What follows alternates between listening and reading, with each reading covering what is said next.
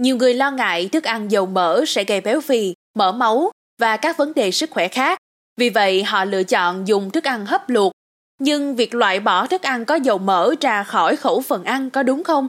Và liệu cách ăn uống này có ảnh hưởng gì đến sức khỏe hay không? Xin chào, hãy cùng với Minh Anh bàn về vấn đề này trong số podcast ngày hôm nay nhé.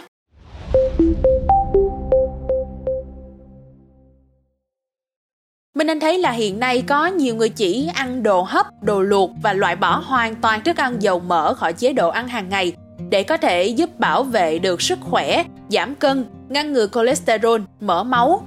Bạn bè của Minh Anh thì cũng hay nhắc mình là nên ăn ít mấy món dầu mỡ thôi, ăn nhiều lỡ bị bệnh thì lại khổ. Nhưng liệu việc hạn chế ăn đồ dầu mỡ hay thậm chí có một số người là cắt hẳn đồ ăn dầu mỡ ra khỏi khẩu phần ăn thì có thật sự là một chế độ ăn uống khoa học hay không? Để có câu trả lời chính xác nhất, Minh Anh xin tham khảo ý kiến của bác sĩ Trương Hồng Sơn, Viện trưởng Viện Y học ứng dụng Việt Nam.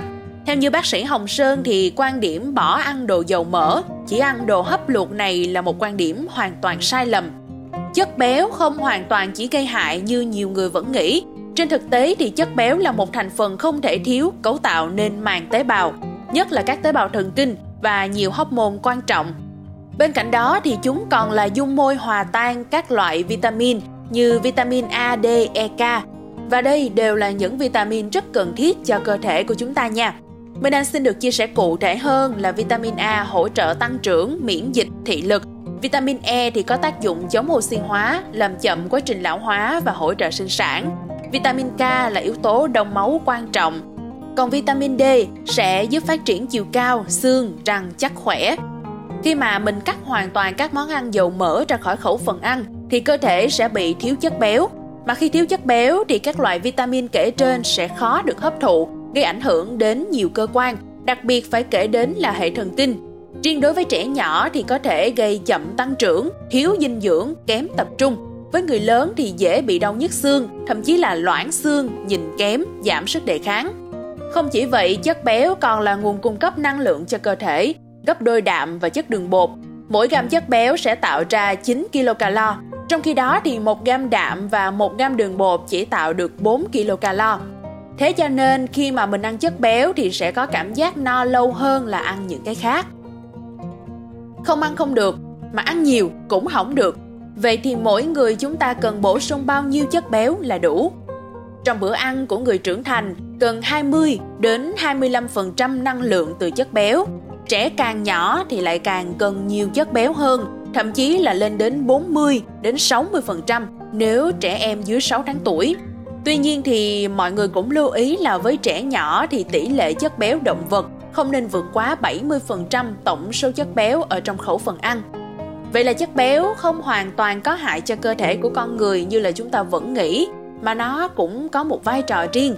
Vì thế, thay vì là loại bỏ hoàn toàn chất béo một cách máy móc thì chúng ta cũng cần trang bị thêm kiến thức để chủ động thay thế nguồn chất béo có hại thành chất béo có lợi thông qua thực phẩm. Ví dụ như là hạn chế sử dụng nguồn chất béo có hại từ nội tạng của động vật hay là mỡ động vật. Bên cạnh đó thì chúng ta cũng nên loại bỏ ngay lối sống công nghiệp bằng cách hạn chế thức ăn nhanh và đồ ăn đóng hộp. À, chúng ta cũng cần tăng cường bổ sung chất béo có lợi trong các loại cá biển như là cá hồi, cá trích, cá thu, cá mòi vì chúng chứa nhiều axit béo omega 3 có lợi cho tim mạch, có protein chất lượng cao, bổ sung vitamin và khoáng chất có từ quả bơ nè, ô liu, dầu thực vật từ gạo lứt, đậu nành, hướng dương. Và bác sĩ Trương Hồng Sơn cũng khuyến cáo khi chế biến với dầu thực vật thì lưu ý là không để nhiệt độ quá cao bởi vì nếu như đun ở nhiệt độ cao quá lâu thì các axit béo không no sẽ bị oxy hóa làm mất tác dụng có ích đối với cơ thể đồng thời tạo thành các sản phẩm trung gian có hại như là peroxide, aldehyde và mọi người cũng lưu ý thêm là không nên tái sử dụng dầu đã tráng ở nhiệt độ cao. Minh Anh hy vọng là qua số podcast ngày hôm nay thì mọi người đã có thêm một cái nhìn đúng đắn hơn về chất béo và cũng từ đó mà mình có thể xếp một chế độ ăn uống hợp lý hơn và có một cơ thể khỏe mạnh hơn nha.